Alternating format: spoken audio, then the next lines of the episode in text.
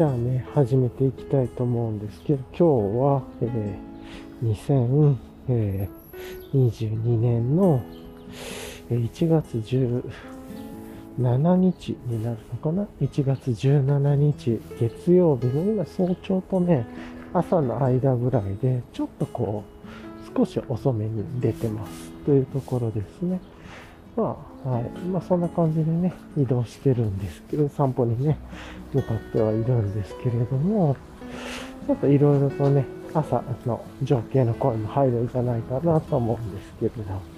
結構皆さんね、世間の皆さん結構早い、いつもね、早朝散歩してますけど、結構早起きというか、時間が早いなと思うことも、あ猫だ。真っ黒の猫。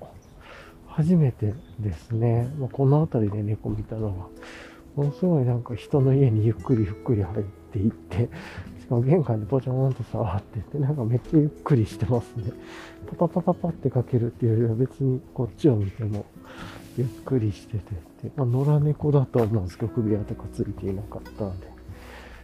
でね、空は、あまあ、晴れですね。晴天、うん。雲がうっすら全体的にかかってますけど、特にっていうことで大丈夫かなという感じですが、はい。で、気温は今出てきたばっかりなんですけれども、一応10点、10度台、まあ、5度くらいまで行くんじゃないかなとは思いますけれども、10.1度で湿度46%、もうちょっと下がるかなとは思います。はい。っていうね、感じでやっていますが、よいしょと、じゃあね、またちょっと車が多くなるエリアにあるんで、一旦ここで止めてっていうところで続きをしたいと思います。はい。じゃあね、また車がちょっと少ないエリアに来てるので、続きを始めたいと思うんですけど、今日もね、定番のレイヤリングでいきたいなと思います。まあ、ほぼ、えっ、ー、と、昨日と一緒で、あ、昨日は違うか。昨日は、乾杯ギアワークスのね、クルーズをつけたりとかしてたんで、ちょっと違うか。っていうところで、まあ、いつもの定番のレイヤリングっていう感じですね。まあ、よく変わるアイテムのグローブと帽子は、今日はグローブはアーサホーさんの、えっ、ー、と、グローブですね。ポラテカの、を使った中、えっ、ー、と、人差し指と中指、親指がフリップするタイプのグローブを使っててと。うん。まあこれがね、あの、ちょっと暖かかったり素材感も良くてっていうので、フリップ式のグローブの中では結構一番気に入ってるグローブかなという感じですね。はい。で、これと別に、えー、っと、あれですかね。帽子が、あの、もうなんかちょっとこの時期いつも手に取ってしまう。ベロスピカさんのグローブ、グローブじゃないや、プラト、プルトとかっていう、えっ、ー、と、耳当て付きのね、帽子で、耳当ての部分がイエティナさんの生地になってるんですけど、まあまあ、すごくね、これが使い心地が良くてっていう、めちゃくちゃおすすめですね。去年出たんですけど、デザイン自体はちょっと古い感じをわざとやってらっしゃるんですけれども、いいっすよ、これ。あの、寒くなく、暑くなく、デザインすごくいろんな細かいところで使いやすくっていうところで、超いい帽子だと思います。はい。っていうので、まあ、自然に取っちゃう帽子でこれをね、使っちゃってますね。はい。まあまあ、こんな感じなんですけれども、で、あとはね、いつも通りですよ。上のベースレイヤーはメリノサーマルのフーディータイプのものを着てて、まあ、あの、クルネックタイプもあるんですけど、自分はフーディーを好んで着てるっていう感じですね。一応、あの、ウールが51%にポリエステルが49%で、えっ、ー、と、ここまではね、パタゴニア系のやつと同じ配合ですね、パタゴニアと。で、それに、えっ、ー、と、ホールガーメント形式っていう、そうそう、縫い目のない編み方で編んでて、うん。なんで、これがね、すごく、あの、いい感じで、あのー、いけてというところですね。あの、伸びるんで、こう、ベースレイヤーの生地にフィットしやすくて、すっごいいいんですよね、これ。はい。っていう感じなんで、あの、おすすめですね。はい。ずっとこれが、途中からね、聞いてから気に入ってこればっかり来てますね。あの、とにかく、さっとさん、こういうね、散歩に行きたいんで、うん、もう前の日のね、お風呂入った後からこれを着てっていう感じでも、あの、まあ、毎日毎日色、色がね、結構豊富にあるんで、毎日いろいろ入れ替えても豊富にあるぐらいの、えっと、準備はできるっていう感じですっごいいいっすよ、これ。はい。っていうぐらい気に入ってます。めちゃくちゃおすすめです。で、その上から、えっ、と、フーディニのオールウェザーティーネックっていう、まあなんか、あの、T シャツ型に、えっと、首だけがボタンがついていて、首の部分がボタンがついていて、ちょっとネックがあるっていうかね、っていうめっちゃ変わったデザインのインサレーションですね。えっと、薄手のインサレーションっていうか、で、中にはプリマロフトゴールドっていうね、もう薄手の河川インサレーションが入っていて、まこれがね、めちゃくちゃ良くて、半袖って中途半端なやつなんですけれども、そのおかげですげえ抜けはいいし、暑くはならないしっていう、でも寒くならないしっていう感じで、あのー今ね、どうしてもアクティブインサレーション、ポーラーテックアルファダイレクトとか使ってるのってベストタイプか長袖かみたいな感じだと思うんですけれども、いや、必要だったら半袖だったんだなっていうのがよくわかりましたね、これで。あの、長袖になるとちょっとめんどくさいしっていう、まあ、もうベースレイヤーでね、あのメリノサーマル着てるんで、そういう意味で言うと、あの、抜けよく通気性と保温性を保つようなもの。で、まあ、その上でサクッと羽織るっていうので、このオールウェザー T ネックめちゃくちゃいいっすね。はい。で、まあ、その上からエンライテンエクイプメント、いわゆる EE の、あの、カッパーフィールドウィンドシャツっていう、えっ、と、これいつもね、3、40グラム台って言ってたの間違えてました。4、4、50グラム台ですね。49グラムでしたっけ ?59 グラムでしたっけ？なんかそれぐらいのやつで、10グラムちょっと持ってました、ずっと。ちょっと一回どっか実測値測っといた方がいいですね。自分の気を適当に言ってるところがあったんで、はい。と思いつつなんですけれども、まあその、いわゆる E の、えっ、と、カッパーフィールドウィンドシャツっていう、えっ、と、ウィンドシェルですね、をつけててるっていう感じです。はい。よいしょっと。で、うん。で、まあ、サングラスかけてて、えー、で、下があれですね、えー、っと、ポーラーテックアルファダイレクトのアクティブインサレーションというか、まあ、タイツを履いていて、大和道さんのライトアルファタイツよりは、ポーラーテックアルファダイレクトのミリ数というのかな、密度がちょっと低いものですが、個人的に大和道さんと、まあ、結構ね、いろいろなんか、あの、見ますけれども、情報のフィルタリング自分はかけちゃってるかもしれない。結構ね、やっぱり、ちょっと若干大和道さんタイプ突っ張るみたいなね、意見を聞くんですけど、自分もまさにその通り、ちゃんとね、自分のちゃんと合うサイズでやると、どうしても足を上げるときとかに突っ張り感とかを感じてしまうんで、それがなんか、個人的にはね、なんか服の理想は着てる感じがしないみたいなね。まあ、ポラテックアルファダイレクトとかアクティブインサレーションに求めるのってそういうところなんじゃないかなって思うんですけど、暑くなく寒くなくみたいなのと一緒で、あまり着てる感じがしないっていうでするとどうしても突っ張り感がちょっと自分は気になるんで、まあそのうち慣れて気にはならなくなるんだろうけれども、なんですけど、別にそれ解決するのは単純にポーラーテックアルファダイレクト密度下げた製品を使うっていう方が自分はいいなと思ってそっちにしてます。はい。っていうところで、今、山本道さんではないんですけど、そういう製品を使ってっていうところと、あとは、えっ、ー、と、DW5 ポケットパンツですね。大和道さんの上からまとってと。あの、WAVM5 ポケットパンツ20折り、二重折りっていう加工を施したもので、ライトアルファタイツより、あ、ライト5ポケットパンツよりは、ちょっと生地はね、少し厚、厚でというか、もうそれでも薄いですけれども、ライト5ポケットパンツの次に薄いモデルで、なんだけど丈夫で軽くてっていうかね、自分的にはこの D、DW ってつくからなんかよくわかる。ダブルウェービングっていう方先に言えばいいのに、DW だけどダブルウェービング5ポケットパンツってやればなんか印象変わるんじゃないかなと思うんですけどね。あの、っていう感じで、これが、あの、個人的には大和道さんと定番、真ん中に自分の中である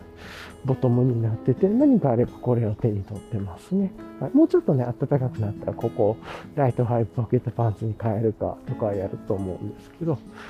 個人的にはこれがもうすごく好きな定番の中で、まあ、これ取っとけば間違いないでしょうみたいなね、感じです。はい。で、靴が、えっ、と、ビボベアフットの、えっ、と、トラック FG、マグナ、あ、トラック FG じゃないですね。マグナトレイル FG を履いてます。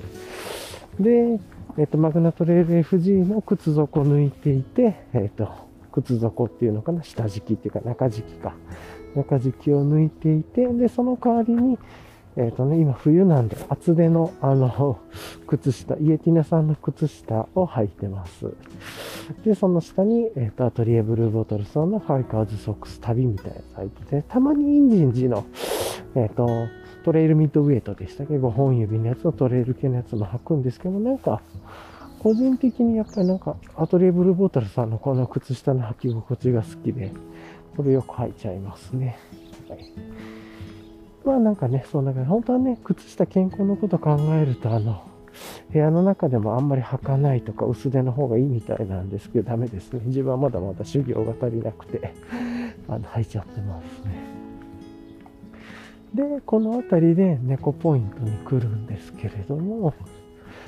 うーん、残念ですね。今日、この時間は今、猫ちゃん3匹いなさそうな。まあでもね、さっき今日は、あのー、猫ね、見れましたからね。それはそれで嬉しかった。あの黒い猫を初めて見ましたね。はい。っていうとこですね。であとファニーパック、そうそう。ファニーパックは、ちょっとこう、ぶっちゃけ超でかいなと思うんですけど、冬用でね、いろいろ荷物入れた時を考えて、 Equinox の、えー、っと、なんかファニーパック名前忘れましたけど、つけてます。ショーノートには書いておきますね。はい。うん。すいません。ちょっと今ね、喉が渇いたんで水を飲みます。ごくって言っちゃいましたよね、今。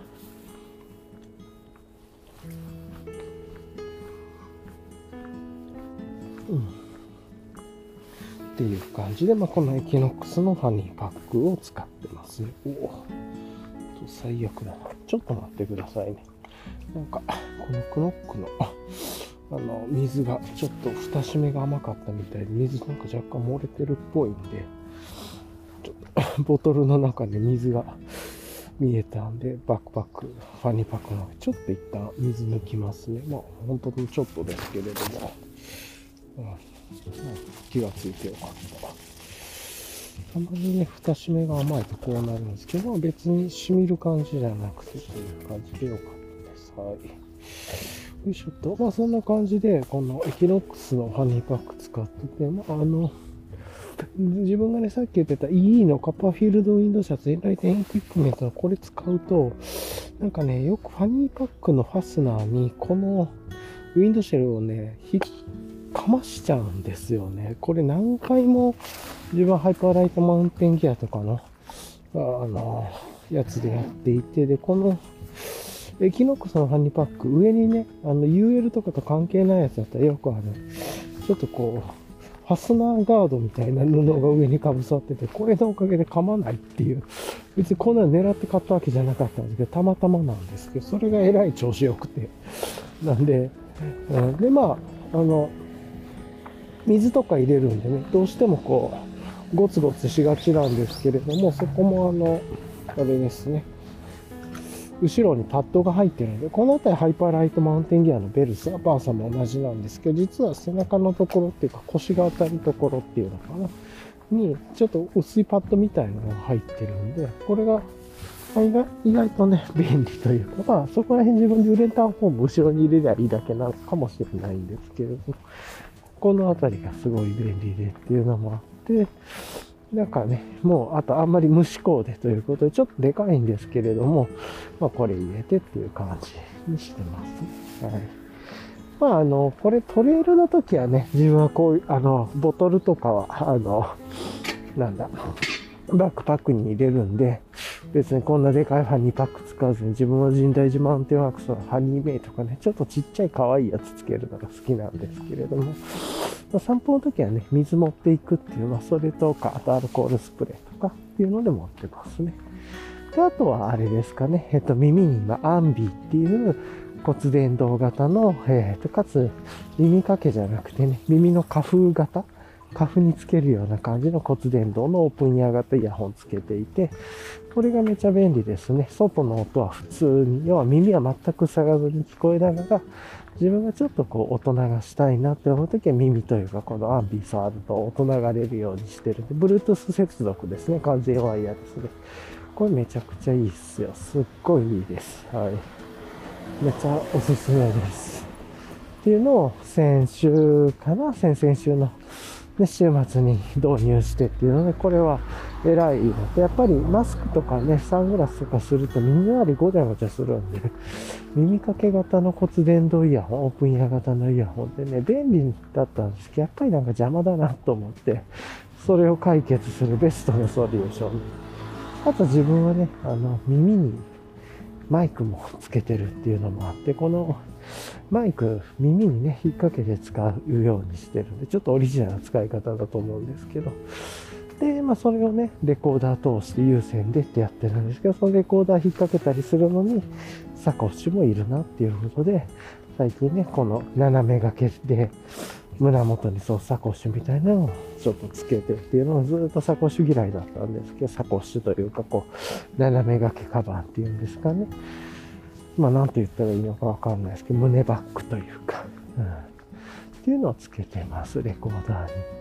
だいたいこれでもう形が落ち着いてきたなという感じですね。ちょっと今今日、レコーダーを取り付けるそのサコッシュというか、斜めバッグに取り付ける位置若干だけちょっと変えたんですけども、カラビナで付けたりとかしてっていう、感じでね。まあ、まあまあ、すごくいいですよ、これ。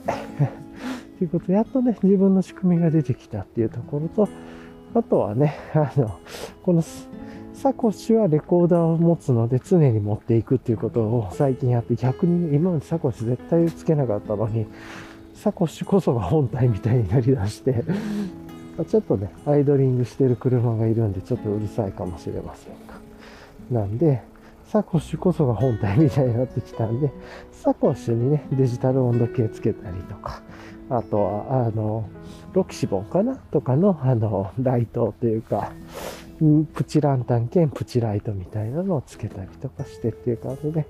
7個のサコッシュさえ背負っとけば問題ないみたいな。あとは、あの、ハニーパックにするのか、バックパックにするのかしても、同じ荷物でいけるっていうようなのにしようと思って、だんだんサコッシュが、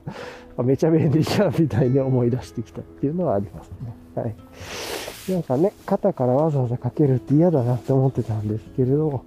レコーダー使わなければこれ使わないと思いますが、レコーダー使う自分にとっては結構必須のアイテムになってきたってめちゃ便利だなっていう感じですね。はい。よいしょ。さて、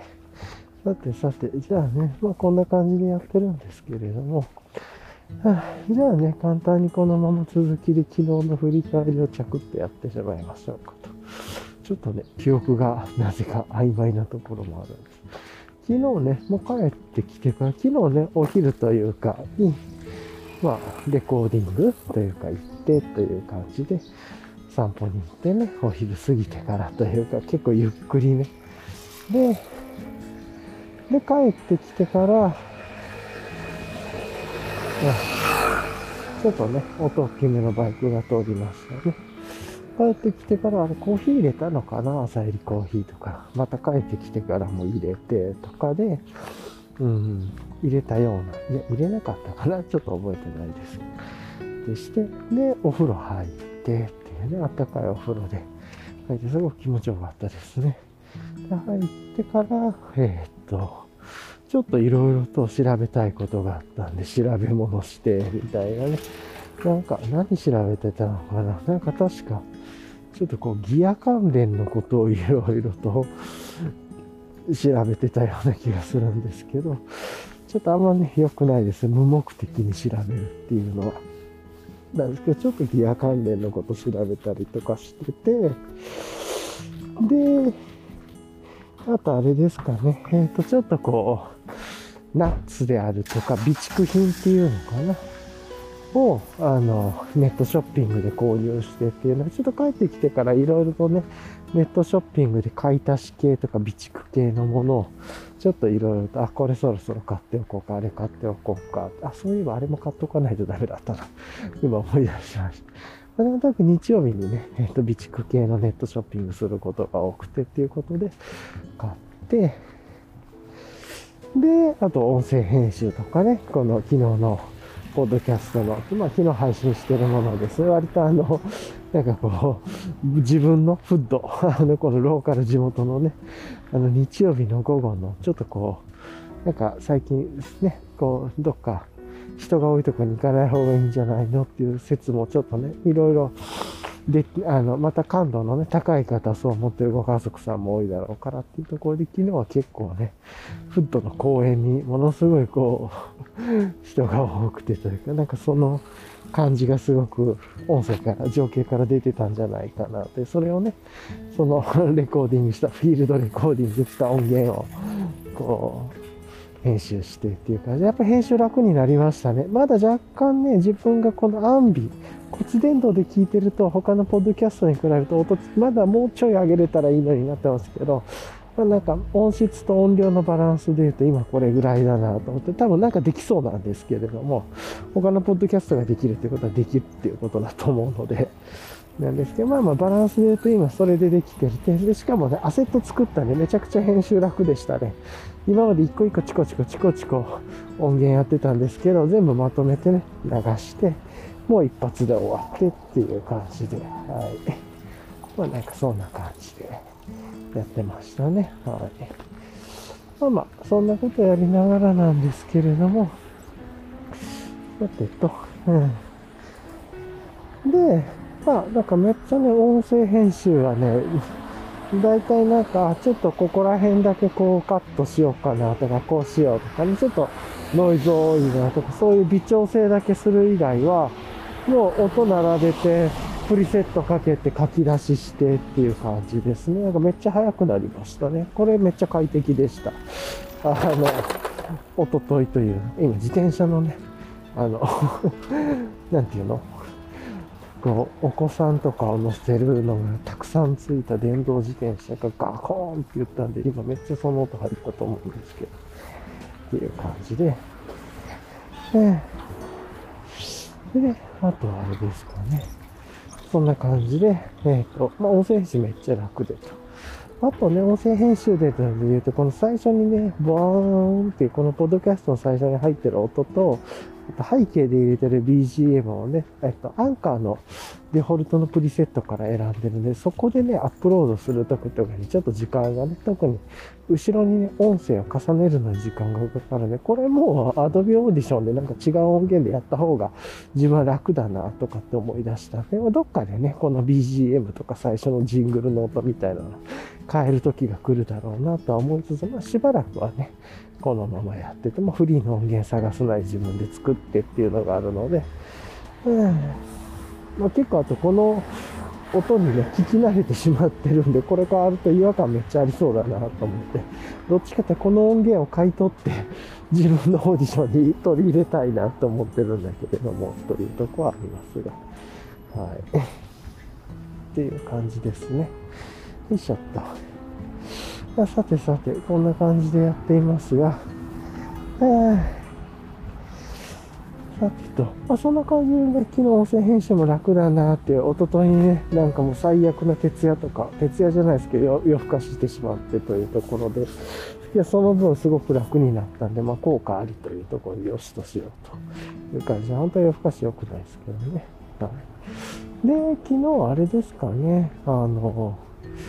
ちょっといろいろとゆっくりしつつ、で、まあ夜にね、えっと、美味しい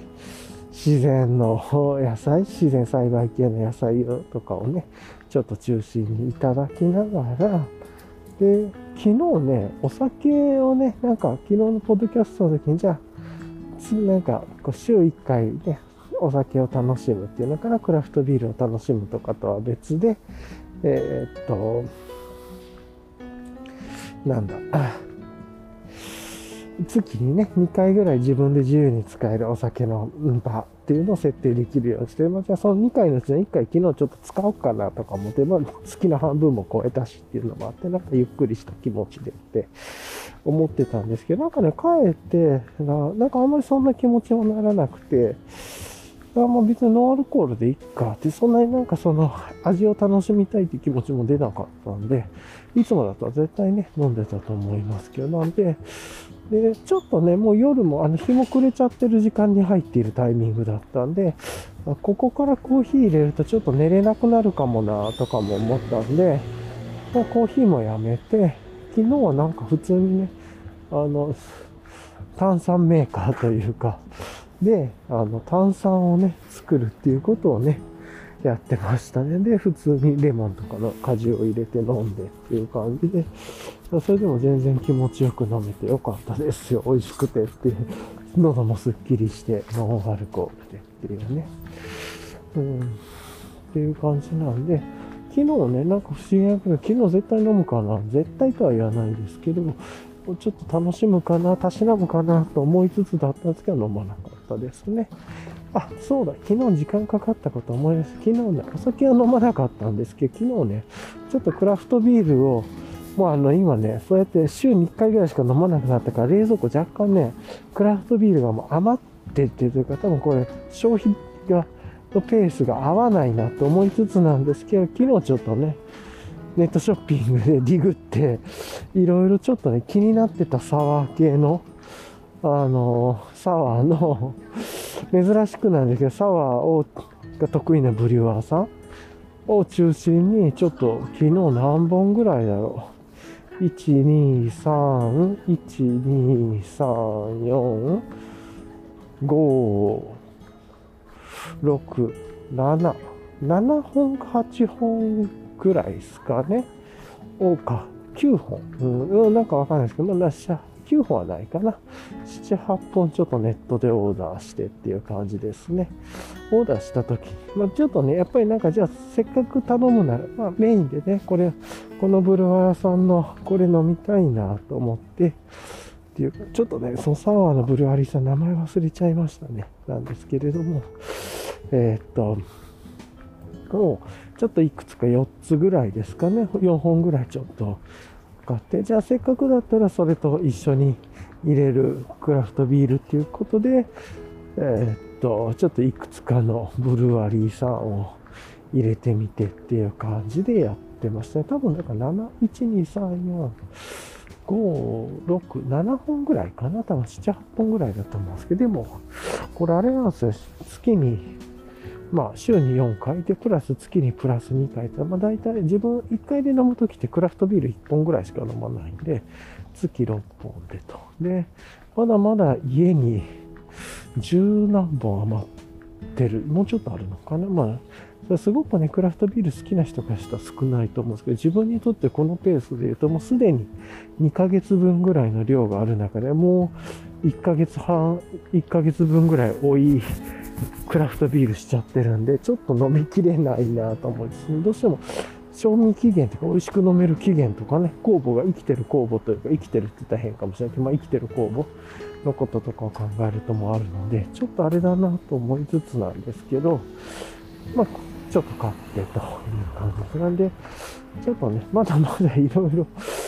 バーバーブリューハウスとか飲みきれてなかったり、いろいろね、イクイルンブリューイングとかもあるんですけれども、ちょっと買ってと。そうそう。だからまだね、あの 冷蔵庫にね、いろいろイクイリウムブリューイングとか、他にはバーバーブリューハウスとか、いろいろ飲みきれてないクラフトビール、他にもね、いろいろ国内のブルワリーさん、宇宙さんとか、ウエストコースターさん、バテレさんとかね、まあまあ、いろいろ入ってるんですけれども、あと他のウエストコーストブリューイングさんとコラボしているビールとか、年末に買ったやつとかですよね、とか、ありつつ、全然飲めてないのにまたオーダーしてしまうっていうね。まあ、ちょっと飲みたくて、はこれ絶対ないかなと思ったらまだあって、で、しかもかつちょっとね、セールみたいな感じで、サワーキャンペーンみたいなのやってたりとか、じゃあちょっと買っておこうか、みたいなね、っていうのがあったんで、うん。結構ね、いつもそこのネットショッピングさ、すぐ売り切れたやつがなんかいろいろあったりとかしてっていうちょうどタイミングも良くっていう感じだったんで、自分にとっては飲んでみたいなっていう。なんで、ちょっとね、それを楽しみにしながら、あんまりサワー飲まないんですけれども、このブルワリーのサワー美味しいっていうことだを結構聞いたんで、じゃあちょっと飲んでみようかなということで、まあ、サワー絡めて。だいぶまだまだストックができちゃいましたね、というところ。で、本当は買わなくてもよかったはずだけど、みたいな。まあまあ、そんなこともね、お遊びで兼ねてという感じで、うん、あんまね、飲みきれなかった。冷蔵庫もね、そんなあの、一応、クラフトビールとか日本酒の専用の冷蔵庫っていうのは自分家あるんですけど、それ別にクラフトビールと日本酒の専用として使おうと思ってた冷蔵庫だけど、たまたま余ってたね、あの、よくある一人暮らし用のなんかちっちゃい冷蔵庫みたいな使い回してるだけなんで、そういう意味で言うとあんまり量も入らないんで困るんですよね、と思いつつなんですけど。まあまあ、まあまあ、しゃあがないですね。はい、っていう、自分で買わなければいいことをね。でそういうのでね、その、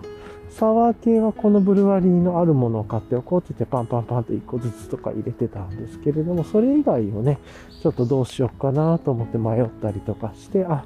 そういえばここのやつ飲んでみたかったなっていうところと、あ、前に飲んだブルワリーでここ美味しかったから、あ、それの中、あ、これなんかめちゃくちゃうまそうだな、みたいな書いてる文言もで評判もいいな、みたいな、そういうのをね、ちょっとポンポン入れたりとかしてっていう感じで、いくつか一緒に入れてっていう感じですね。はい。よいしょっと。まあそんなことをやろうかなと。まあそれかサワーはクラフトビールとは別口で2本飲むとかもありかもしれないですね。あの、1日に1本しか飲まないっていうわけを決めてるわけではない。最初にサワーを飲んでからみたいな。うん。それはそれでね、か、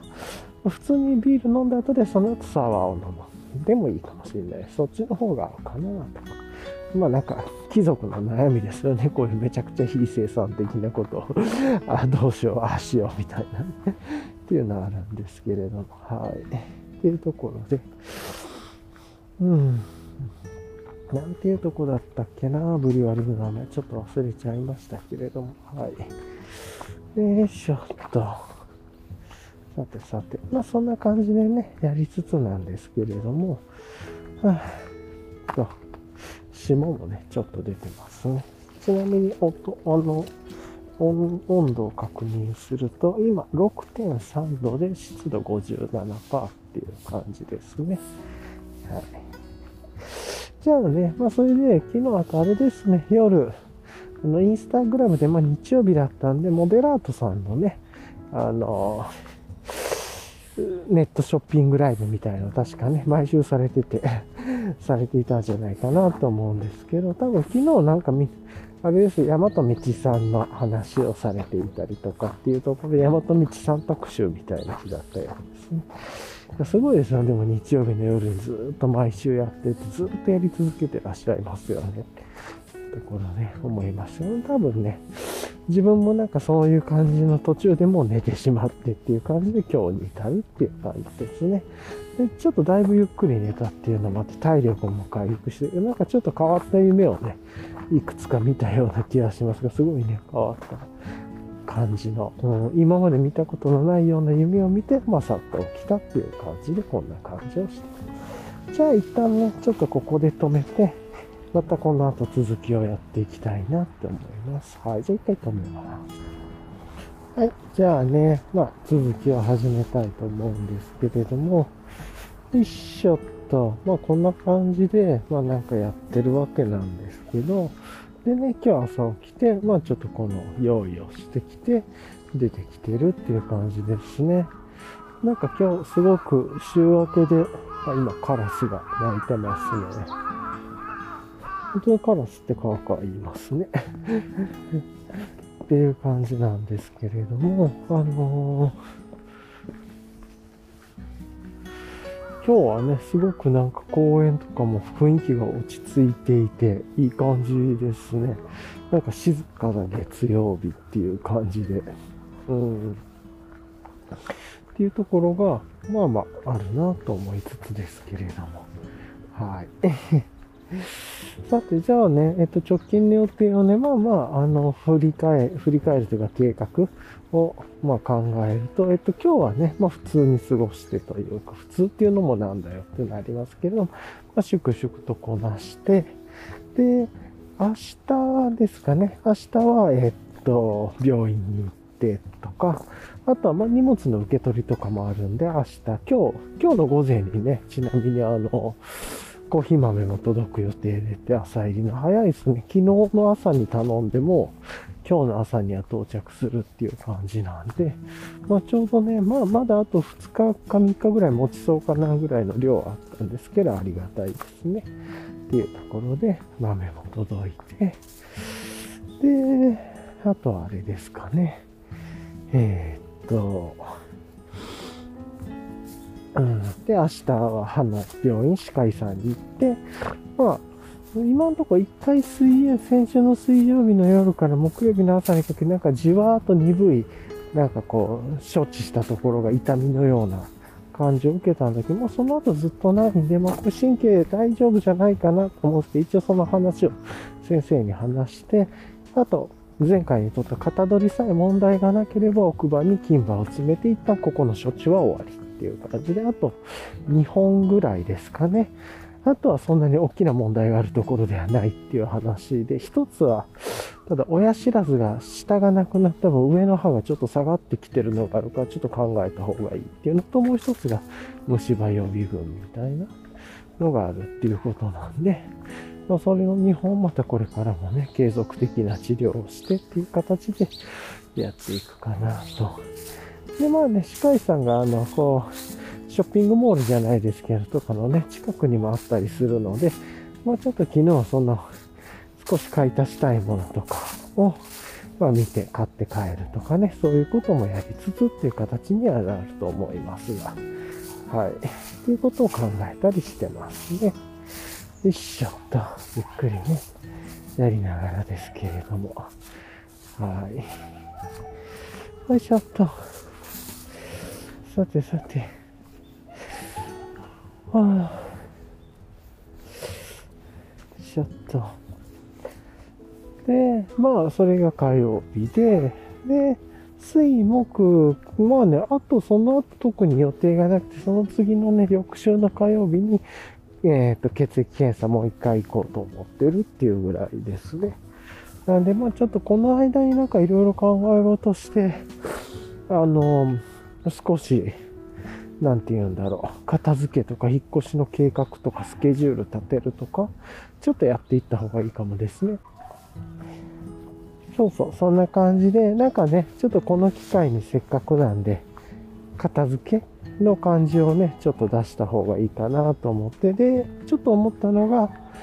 片付けのスケジュールというかね、部屋ごとというか、エリアごとにこのエリアはここで片付けるとか、なんかそういうことをちょっとやっていった方が良さそうだなとか、あと家の修繕とかもね、今住んでいる家のこともあるだろうしとか、そういうこともちょっと計画的にやって今年いっぱいで引っ越しの準備ができるようにはしたいなと思っててと。はい。まあそんなことがね、ありますね。よいしょっと。いやいや。まあまあなんかね、そんな感じでやろうとは思ってるんですけれども、さて、えー、っとね、うん。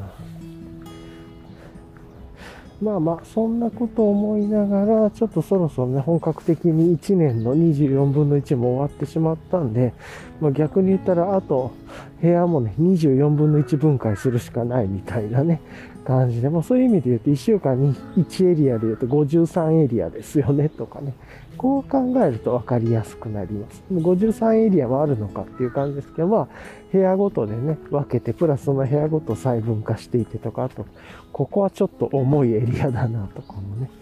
いろいろとあるはずなんで、可愛い姉妹ですかね。えー、うん、やっぱりちょっとね、かい、なんていうんですか、犬ちゃんとこう一緒に歩いてる人の顔ってなんか似てるなって思いますね。前もよく思ってたんですけれど、とかね、そんなことをちょっと思ったりしつつです。はい。よいしょっと。さて。よいしょっと。まあね、そんなこと思いつつやってますが。さてさて。あとは、うんまあなんかそんな感じで、ちょっと片付けとか引っ越しのようなこと真剣に考えないと、だんだん時間が減ってきたな。あとプラス1年欲しいとかって思っちゃいますよね。っていう感じですけれども。よいしょと。うん、まあそんな感じで直近の予定があって、でも少し落ち着き気味になってきてるので、この機会によく計画をして、まあ、内省をしながら、ちょっと計画にとって進めてみて、振り返りの足場を作っていくっていうのかな。計画を立てると振り返りがしやすくなるんで、っていう、振り返りをするために、あの、嘘でもいいから計画を作っておくと便利っていうね、のが、予定との差異が生まれやすくなるで、自分はなんかね、計画通りにやるとか計画を立てるってすごい苦手なんですけれども、それでも、そういうことをやる方が便利だなって思うのでっていうところがありますね。はい。よいしょっと。おお、すごい。ガラーチで走ってる人がいますね、多分。あれ、ガラーチだと思うんだけど。えー、すごい。いいですね。よいしょっと。は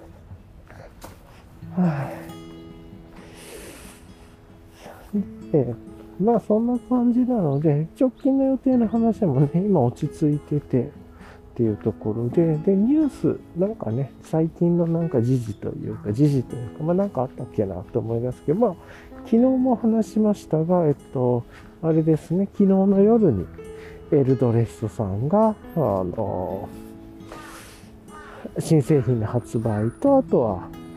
この前ね、あの、指の出る、自分の好きな指出る、指が出るグローブ、形式のゲーム、グローブっていうんですかね、エルドレストさんの場合は、中指、人差し指、親指がフリップできる形式なんですけど、それのね、3つの柄、プラス2サイズ展開の、まあ、計6種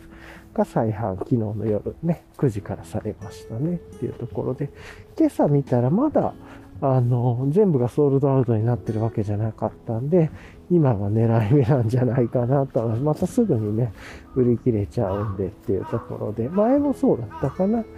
昨日、前、前日の夜は大丈夫で、発売日の時点では結構あったんだけれども、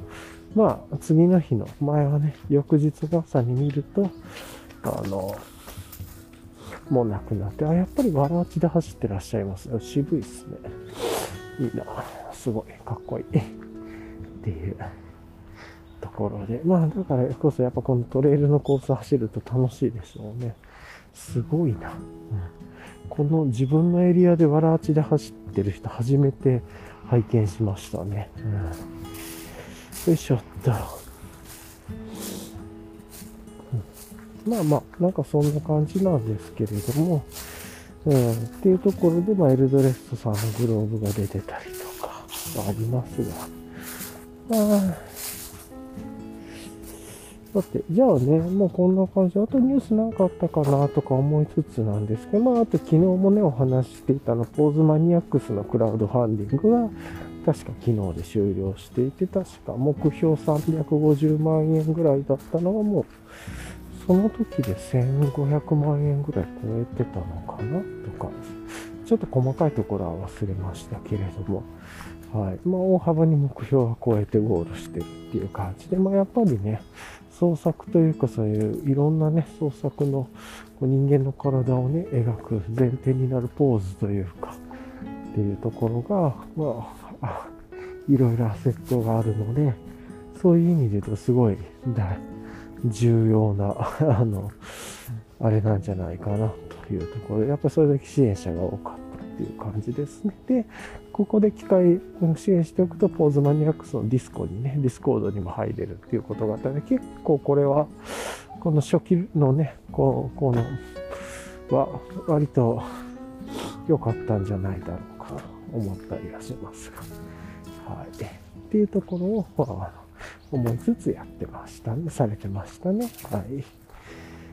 私あと、まあそんな感じで、まあちょっと一旦、あの、直近のニュースであるとかもそんな話も自分はね、自分のあの気になる点っていうのは、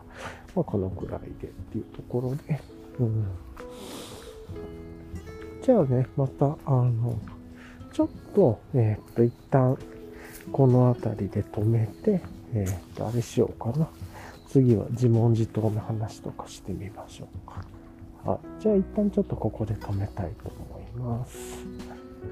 はい。じゃあね、このまままた続きを始めたいなと思うんですけど、まあ、この後で言うとね、いつものこう仮説を持つとか、自問自答してみるっていう時間なんですけれども、昨日もね、ちょっとお話ししてたんですけど、そんなに今ね、仮説を持ちたいなとか、自問自答したいなって思える、なんかあんまり感じでもないんで、またね、わらはちの方ですね。すごいな。で、なんで、なんかあんまり、うん、なんかこう欲求的なものがあるわけではないんですけれども、まあ、昨日のね、じゃあちょっと簡単な自問自答、昨日、おとといの自問自答の振り返りからやっていくと、まあね、まとめのことについて話をしていて、で、それは何かっていうと、まあ、自分がまとめるのがそんなに苦手なんだけれども、やっぱりこうアウトプットする、何か情報をまとめるっていうのは大事なことだよねと。で、まあ、それをね、何かちょっと、じゃあ、してみた方がいいんじゃないかっていうアドバイスもいただいて、とかっていうところで、で、じゃあ、そうまとめるって何でやるんだろうとか、なんかそういうことについて、ああだこうだ言っていて、で、自分の中では、なんかあの、まとめること自体が自己目的化するのはちょっと嫌だなとか、多分なんかやらなくなりそうだなと思って、なんかそうじゃない先の目線みたいなのがいるんじゃないかなと思って、おとといに到達したところでは、あの、まあなんかこう、どういう場でそのまとめを話すのかみたいな、なんかそういうことを考えた方、考えれてからそこから逆算して、だからこそこういうまとめがいるよねっていうあ空に考えた方がいいんじゃないかなっていうところが、えっと、一つの話でしたと。で、昨日は、まあ、そこから、えっと、もう少し思考を整理というか、まあ、ごちゃごちゃしていたりとかするところを自問自答しながら、まあ、こうやってね、声出しながら、ああだこうだ言ってるだけなんですけれども、でやると、それに踏まえて、なんか、じゃあなんで場を用意するんだろうかとか、まあ、なんで場をデザインするんだろうかっていう、そういうことですよね。まあ、まとめをこう共有する場みたいな、なんでやるんだろうかっていうとこをもうちょっと踏み込んでというか、まあ、そんな整理して考えたわけじゃないんだけど、そうすると結局は、なんかその、二つの話が出てきて、一つは、あ、そうかと、自分は対話をしたいのか、みたいな、そうそういう場で。対話をする、まあ、もしくは話を聞いてほしいかもしれないですけれども、そういう対話をしたいとか、対話がある方がなんかより良さそうみたいなね、感じを持ったっていうのと、もう一つが、えー、っと、その対話をすることで、あの、自分はその何らかのこう調べたりとか、もしくはその経験したことっていう暗黙知を自分が持っている状態っていうことなんで、その暗黙知をこう表出化するというか共有できるように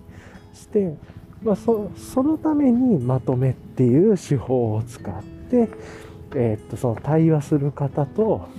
対話する人たちかもしれないし情報共有をしてっていう聞いてほしいっていう人たち、まあ、人に向けて、うん。まあ、もしくはそこは対話の場じゃないのかもしれないですけれども向けて大体その自分が持ってる情報をそのだいぶねまとめるっていうことは削ぐっていうことだとも思うんですけれどもその削いだ情報をまあ共有するというか、まあ、最低限ここのエッセンスになるとは思うんですけどっていうのが必要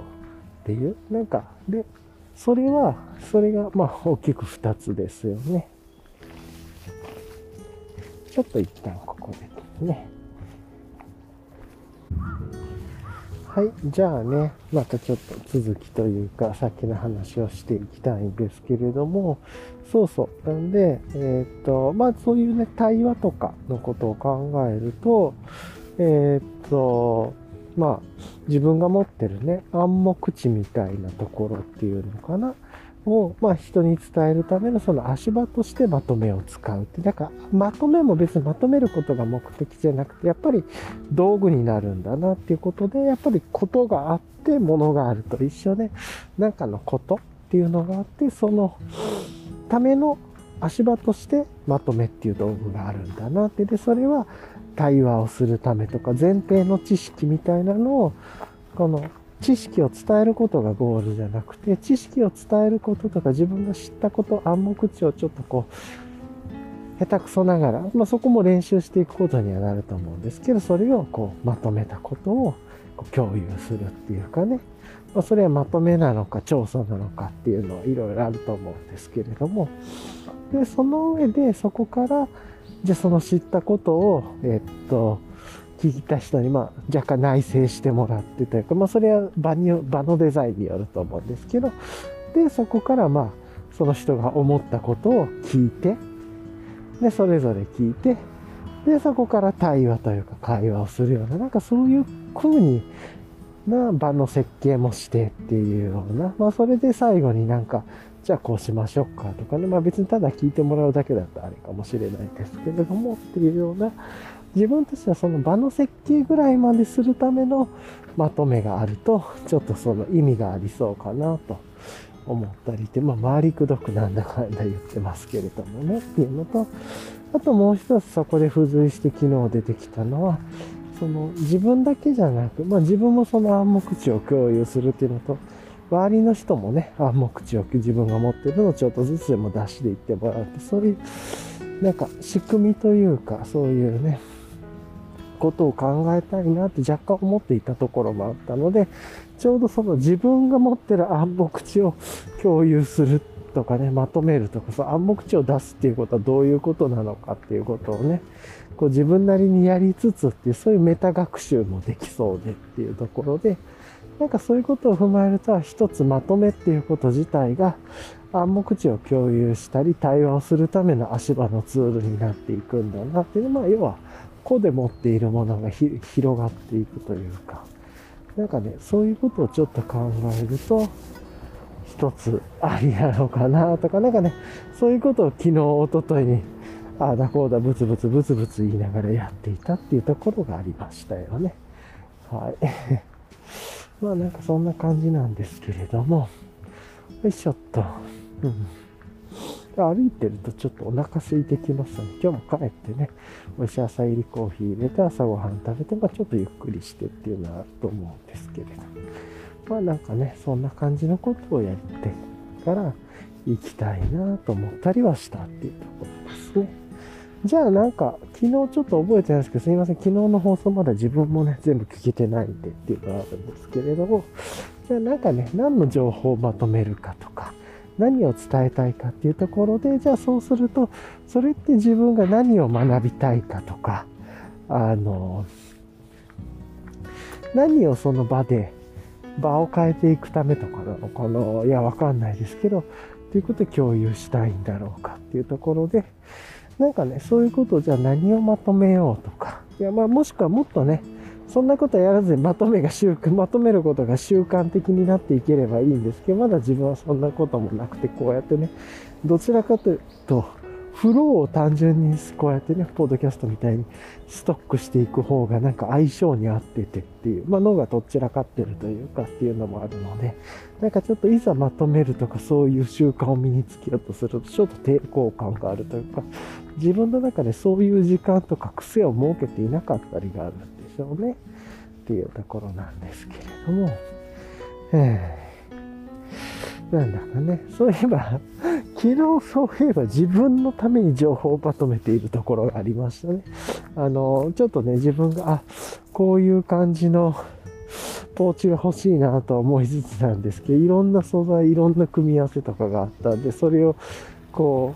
う、ね、ノーション上でこう、画像と、まあなんかまずスペック表みたいなのを作って、で、あ、これってていうのはこういうカテゴリーに位置するものなんだな。でもタグ付けしてとか、で、ね、価格とかも並べたり、重さとかサイズとかバーっと並べて、まあ、要は、こう、スペック一覧表みたいなの作ったり、プラスそこに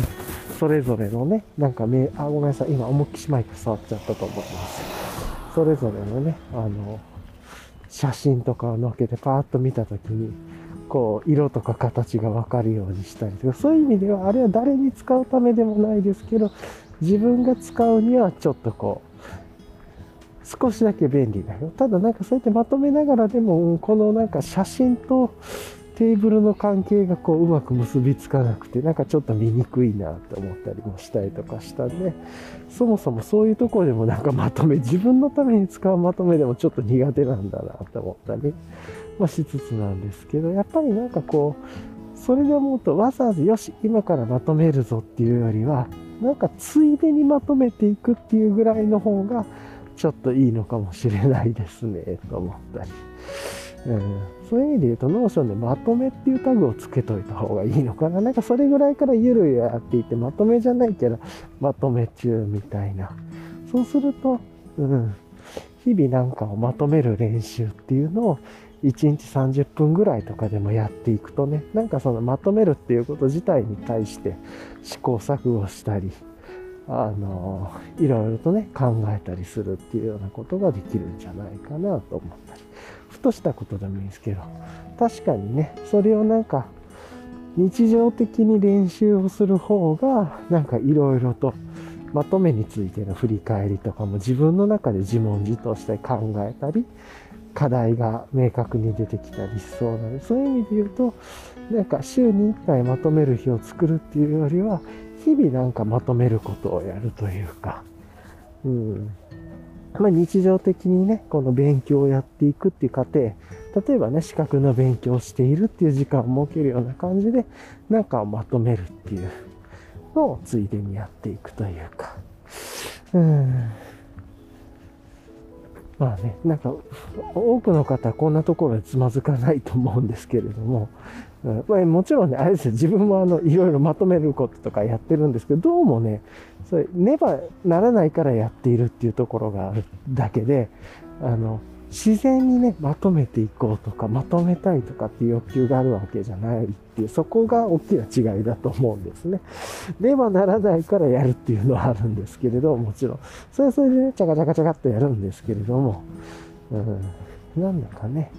そういうところがどうも楽をできるところで言うと、自分はそういうところから離れたいと思ってるところとかもあるんで、もうちょっとね、やっぱりこう、なんかこういう伝えたいことがあるとか、こういう学んだことを、こう、自分の整理の意味を込めて、まあ、やっぱり自分のためにっていうのもあって、だから、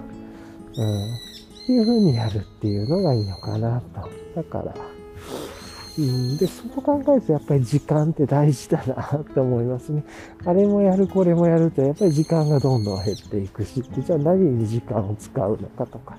どう時間を過ごすのかっていうところが、ちょっとこう、大事にしていきたいところだなとも思いつつですけれど。はい。よいしょと。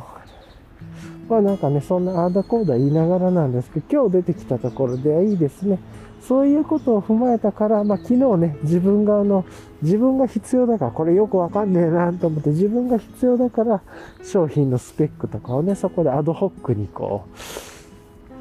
あの別に最初から型が決まってるわけじゃなくて、こうすれば、今自分の理解の促進にはつながるから、みたいな感じで、あれとこれとこれを買ったら、これぐらいの金額で、とか、ね、なんか、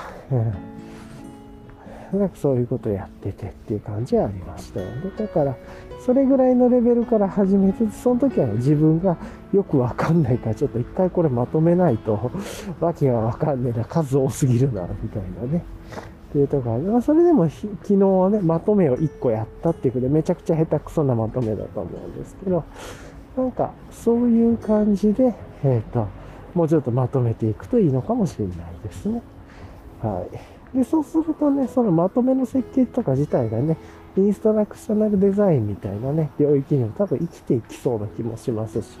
メタ学習として。よし、じゃあね、ちょっと車が多いエリアに入ってくるので、一旦ここで止めようと思います。はい。ありがとうございます。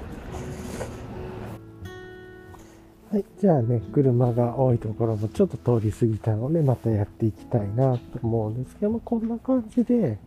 やっていてですね、あの、だいたいこう、いい感じでというか、はい。というところがありますね。はい。よいしょっと。まあまあ、なんか、そういう感じで言うと、日々、なんか、うん、その場をどうする、どういうものを作るかというと、昨日はね、一つは、プライベートな面では友達とのポッドキャストを月にね、約1回ぐらいやってるから、そこでね、一つワントピックとして話せる程度のもの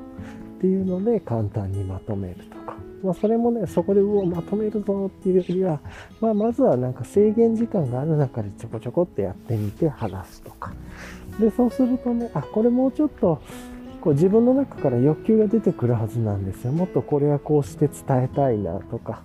なんかね、それが出てきてからやっとこう自分が夢中になれるっていうところもあるなと思うんで、なんかそこまでっていうところをやると。じゃあそうするとなんか、ポッドキャストのテーマ作りみたいなのを、なんか結構前段から結構アジェンダ設計を自分でこうなんとなくこう遊びで日々やっておくっていうのも一つありだなと思ったり。まあこうするとデザインとか設計に入っていきますよね。で、場のデザイン、場の設計みたいなののうん、っていうことも考えれるようになし、まあ、あんまりね、設計デザインしすぎると面白くないところもあるので、まあ、なんとなく自分がこう、してはどうかっていうね。まあ、そうやって、ざっくりこういうテーマで話したいです、みたいなね、ぐらいでいいのかもしれないんですけれども、うん、っていうことを思ったりもしたし、いやうん、で、あとはさっきの出てきたトピックで言うと、なんか日々ちっちゃくまとめてみるというか、何でもいいんで、まとめる癖をつけると、あ、ちょっとこれはこうで、ああでこうですかね、みたいなことをまとめる癖をつける。そうするとちょっと割とコツとかもつかめていくだろうし、習慣になっていくとそこまで自分も嫌にならなくなるというか、まあ、思考の足場にできるわけですからね、足場作りを自分でやっていくっていう意味では大事だ。まあなんかね、こうやってアウターコーダーやってるけど、この喋ってる間にやればいいっていうとこもありますからね。それぐらい自分がちょっとこうまとめるっていうことに対してあんまり好きじゃないんだなっていうことがよくわかってるっていう、めんどくさがり屋なんですね。なんですけれども。まあ例えばその引っ越しの計画をまとめていくっていうのも一つ。そのまとめ作業でっていうところでできそうですよねと。それを日々やっていくだけでもまとめができていくんで、それだけでもいいかもしれないし、まあ、なるべく使えるものでとかね、わざわざやることじゃなくて自分はついでに役に立つというか、っていうのもやっぱりこう生活の中での理想ではあるんで、やっぱり、あ、そういうことか。そういう意味で言うと、生活に役に立てるための道具としてまとめていくって、あ、ああ、いい言葉が出てきましたね。なんかいろいろ言ってます。生活の役に立つための道具としてまとめをするみたいな。確かに。それだったらすごくなんか、それ自体が道具として、あの、情報っていう道具が価値を持っていくというか、散在しているデータがね、データが集まっていくだけでは単なるデータを使用してのデータのまんまでと。それを、こう、意味のある編集をしたり、そこに対して意思、意思というかね、視点を入れることで情報になっていくと。で、それを、こう、なんかストーリーだったり、意味だったり、塊とか順序立てるとまとめになっていくっていう。で、そこでまた対話をしてとか、例えばこれぐらいまでに引っ越しの片付け、ここはやった方がいいけど、今できてないねとか、こうやって手分けしようかとかね、そういうのでもいいかもしれない、そういうことで言うと、まとめっていう作業がすごく必要になっていくなと思ったり。なんかね、そういうことを思ったりはするわけですね。はい。というところで、まあ、あだこうだ、うだこうだ言ってますが、今またね、猫ポイントにちょっと来てるっていう感じですね。はい。さて、どうでしょうか？あ、やっぱりいないかな、この時間で猫ちゃん。うん。3匹のね、猫がいるはずなんですけど、まあ最低でも猫2匹ね、猫2匹はいるはずなんですけれども、伊勢門屋さん思い出しますね、いつも。あんなね、可愛いね。あの、ああいうなんかちょっとシャンとした猫ではないんですけど、どちらかというと、自分猫の種類知らなかったさ、ミックスって呼ばれるもので、まあ、かっこ雑種って書いてましたけど、っていうジャンルの猫ちゃんだそうですけど、めちゃくちゃ可愛くてですね。はい。さて、まあそんな感じでやりながら、あんだこうだ喋っていますが、やっぱりその、うん、生活の役に立つ道具としてまとめをしていくと。で生活っていうのはその講師ともにっていうのはあると思うので、うん。うんだから、死の面で言うとね、プライベートの面で引っ越しとかもあったり、読んだ本でとかもあると思うし、うん、で、こうというのかな、まあ、社会的な生活で、やっぱり人に伝えてとか、こう、ことを動かしていくとか、そういうことにっていうのもあるので、なんかそこら辺をこう、お互いのね、バランスを取りながらやっていくっていう感じなのかなと、それをねばならないでやっていくんじゃなくて、日々なんか自然にそういうことをサクッとできるようにね、まああの、なんかこう、訓練でね、日々、あの、ちゃんとこういう、こういうことですかって図解にして説明ができるようにっていうのもあるように、まあ、図解自体も一つ情報をまとめているって、あ、そっか、そういう意味で言うと、それもまとめに入るんです。なんかまとめっていう言葉の概念が大きすぎますけど、そういう意味じゃ、まとめ自体もちょっといろいろ分解できていきそうですよね。情報設計とか構造化とか、あね、アウトライン、それから図鑑、ね、それからもしかしたら道具とか、章立て、うん、なんかね、いろいろありそうで、まとめっていう言葉ももうちょっと分解できそうですね。とかね、ちょっと思ったりもしました。あ、なるほどね。で、そういうの踏まえながら、あとその、5W1H じゃないですけど、その、その情報っていうのがいつ誰が何をどう使うのかみたいなね、とか、あの、このまとめていることはここで使うためにこうやってますよみたいな、引っ越しとかもされそうだと思うんですけど、うん、でそういうこと自体の全体像をまたまとめていくっていう、なんかこう入れ子構造になりそうですけど、まあ、なんかブツブツ言っていますが、今日なんか一つ出てきたね、ずっといろいろやってて、対話とか場とかっていうのを言ってましたけど、そのその中で言うと、結局は生活の役に立つためにまとめを使う。うんあなんかこうするとせっくり、あ、やった方がお得なことなんだな、とか、やった方が生活が便利になるんだなって思ったら、モチベーションが上がりますね、これ。で、そのまとめるスキルを日々つけていくと、生活力が上がっていくというか、うん。ね。なんか学んだことを共有していくこととかで大事なので、日々そうやってね、頭の中で構造化して、ね、分解化したりとか設計するっていうのが、すごく役に立つことであろうと思うとすごくいいですね。あとはそのまとめるんじゃなくて、魅力を伝えるとかね、そういうこととか事実として、いい面、悪い面も伝えていくような、その、これまとめっていうよりはどちらかというとリサーチっていう分野になるかもしれないですけど、っていうことで、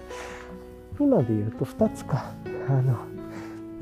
1つは生活の役に立つために、生活の役に立てるためにまとめをするっていうのが1つ。で、もう1つが、えー、と、今何を言おうとしたんだっけ？まとめにも種類があるというか、おそらく、まとめも分解ができるっていうね。結局なんかまとめって分解と取捨選択と再設計みたいな感じなのかな。なんで、まとめ自体も図鑑をするとか、えっ、ー、と、構造化す、えっ、ー、と、ね、アウトライン化をするとか、構造的に情報設計をするとか、あとは、うん、何なんだろう。もうちょっとテーブル。まあ、これも構造化だとは思いますけれども、テーブル設計にするとか、なんかね、いろんなことがする。そういうのを組み合わせていくと、自然とそのまとまっている状態がより強固になっていくというか、分かりやすくなっていく。まあ、ここの辺りは認知の問題にもいくと思ったり、そのまとめをどう使うかっていう使い方にもよると思うんですけれども、やっぱりそれで言うと道具作りをするっていう、まとめっていうもの自体が生活に役に立つ道具なんだなって思うと、いわゆる情報設計って言ってるんだけど、道具作りをしていくんだなと。なんかそう考えるとすごくね、妙具っぽい感じがしますよね。DIY というか、情報の DIY だったりとか、情報の妙具みたいなね、メイクやオンギアの、でも情報設計版ということですもんね。うん。do it yourself, make it your own gear. やっぱり、うん、妙具っぽいですね。情報の妙具っていう感じですね。うん。なんか、うん。あ、なかなかいいキーワードが出てきましたね。情報の妙具っていうのは。なんか生活に役に立てるための まとめっていうのも入ってるし、情報の妙具っていうと、なんか自分はさっとね、イメージが伝わるって、あ、まとめってそういうことなんか、今なんか自分の理解の解像度がガーッと上がりましたね。うん、っていう。なんかそうすると日々ね、あの、道具を磨くっていうこととか、これは生活に役に立つための道具のための道具作りであったりとか、よくありますよね。道具を作るための道具っていう意味で、なんかこう、マスターツールとかね、マザーツールとかっていうのがあったりとか、ナイフとかをね、ナイフ作りとかをしていくとか、そういうことだと思うんですけど、道具を満たすための道具とかもあったりもするわけなんで、よ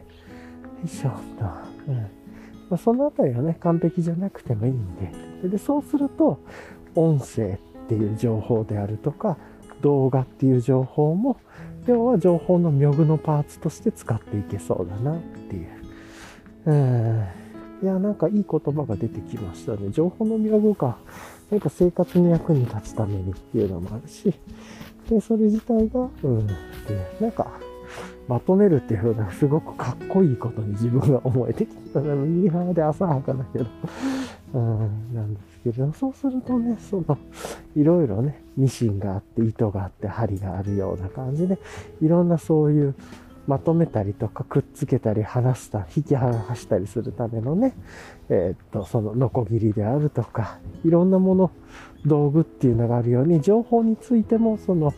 まとめる情報を見ぐっていくための道具っていうのがあって、それをいろいろ見ぐしていくとこういう形になるっていう。で、それを使う人がいてって。やっぱり情報をまとめてギアにするっていうようなイメージを持つと、ちょっと自分の中でなんかまとめるっていうことがすごく、こう、日常とも切っても切り離せないし、メイクを、ね、あの、クイはオンギアのもその通りなんですけど、自分が役に立つために使う。それ自体が生活の役に引いては立てばいいしっていうところで、まあ、妙具の精神というかを、このフィジカルだけじゃなくて、情報としても持っていくと。まあもちろんね、そうやってメタで、こういう道具を使う、作るためにはこういうまとめをするって、なんかまと、そういう意味で言うとなんか、情報の妙具っていうのが自体が、人生のこう、マスターツールみたいな感じになっていきそうなイメージもありますよね。いろんなメタ認知で使えそうっていう。あなかなかこの3日間すごくまとめるかとかって思ってたんですけれども、まとめっていうのは何かって言ったら情報の妙具ですっていう。なんかこれでまずまとめっていうのが自分の理解力がめちゃくちゃ上がりましたね。なんで、うん、その下手くそでもいいし、形でもいいし、いろんなので、道具っていうのがいろいろありますよって道具。いろんなものをツールを使って、ご情報っていうのはまとめていきます。やり方も千差万別です。ただ、一つは、それをもって自分が役に立つこと、道具として使えること、これがまとめですっていう。うん、じゃあその道具って何に使うんだろうっていうところで情報で言うと、こういう使い方ができますよねっていう、えなんかこの一つのもので二つ以上の使える側面を持たすみたいなこともできるだろうし、なんかこうすると、うん、なんか一つまとめっていうことについても自分の中で解像度とか理解力とか、あとはモチベーションが上がったような気がしますね。うん。情報の妙具か。ああ、なんかそれはめちゃくちゃ人生で大事な気がしますね。本当に見送るときにもね、やっぱりそのまとめ作業っていうのは必要とか、その方が、あの、解像度、理解の解像度とか、次の学習とか習得にも上がっていくだろうし、やっぱりそれが学習のサイクルに使えていくっていうのもあるし、わあ、めちゃくちゃいいスッキリしたキーワードが出た。久しぶりにスマッシュヒットのキーワードが出ましたね。いやーこの1、2、3なんか特に何があるわけではないところからやっていたこのまとめについて考えるっていうところから、ここまでいったらなんか自分のね、言語化で情報の妙具っていうのがあって、それはやっぱり生活に役に立つためにあってっていうのと、メイク、えー、という青木や自分の要は道具は自分で作っていくもんだっていう。で情報っていうのもその道具になり得るっていう現代ではっていう、うんまあ、むしろねそういう YouTuber さんとかもまさにその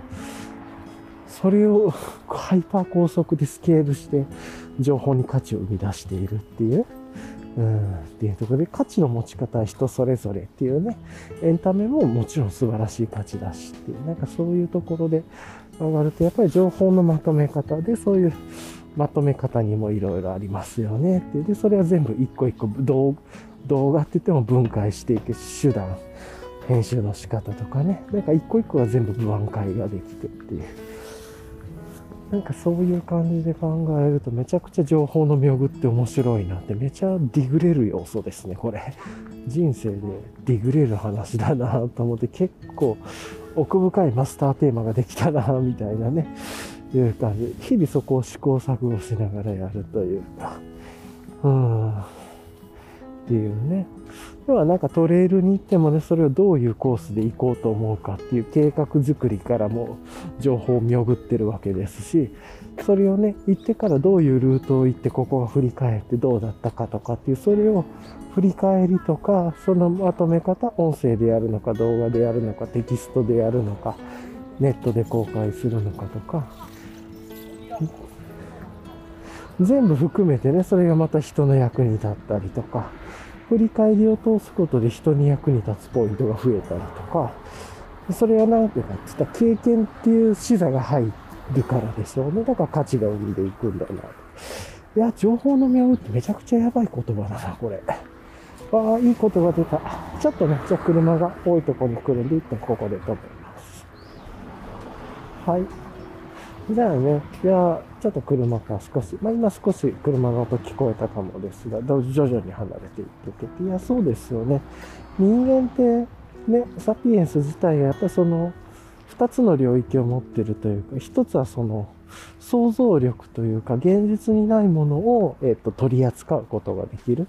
それを共有していける。で、これ自体があのサピエンスのそもそもの根源的な力であって、もう一つが道具を作り出せること、フィジカルでというところなんですけれども、まあ、そういう意味で言うと、その、情報を取り扱ってきて人に伝播するっていうこと自体が人のサピエンスのこう根源的な力でもあるし、そこをね、まとめるっていう活動は人に伝えるとか、そこをこう、ものはない中で共有していくっていう、その潜在的な力をフル活用することになるし、その中での取っかかりとして道具を作っていく、その情報の道具を作っていくっていうような感じで考えると、この情報の妙具っていうのは人生で言うとめちゃくちゃ必要な力なんだなっていう人間にとって。で、それは自分が生きていく上で、人と生きていく上で、それから、なんか、まあ、単純に言うと、生活をする上ですごく役に立つ、えー、っと、ツール、マスターツールになり得るっていうで、それは、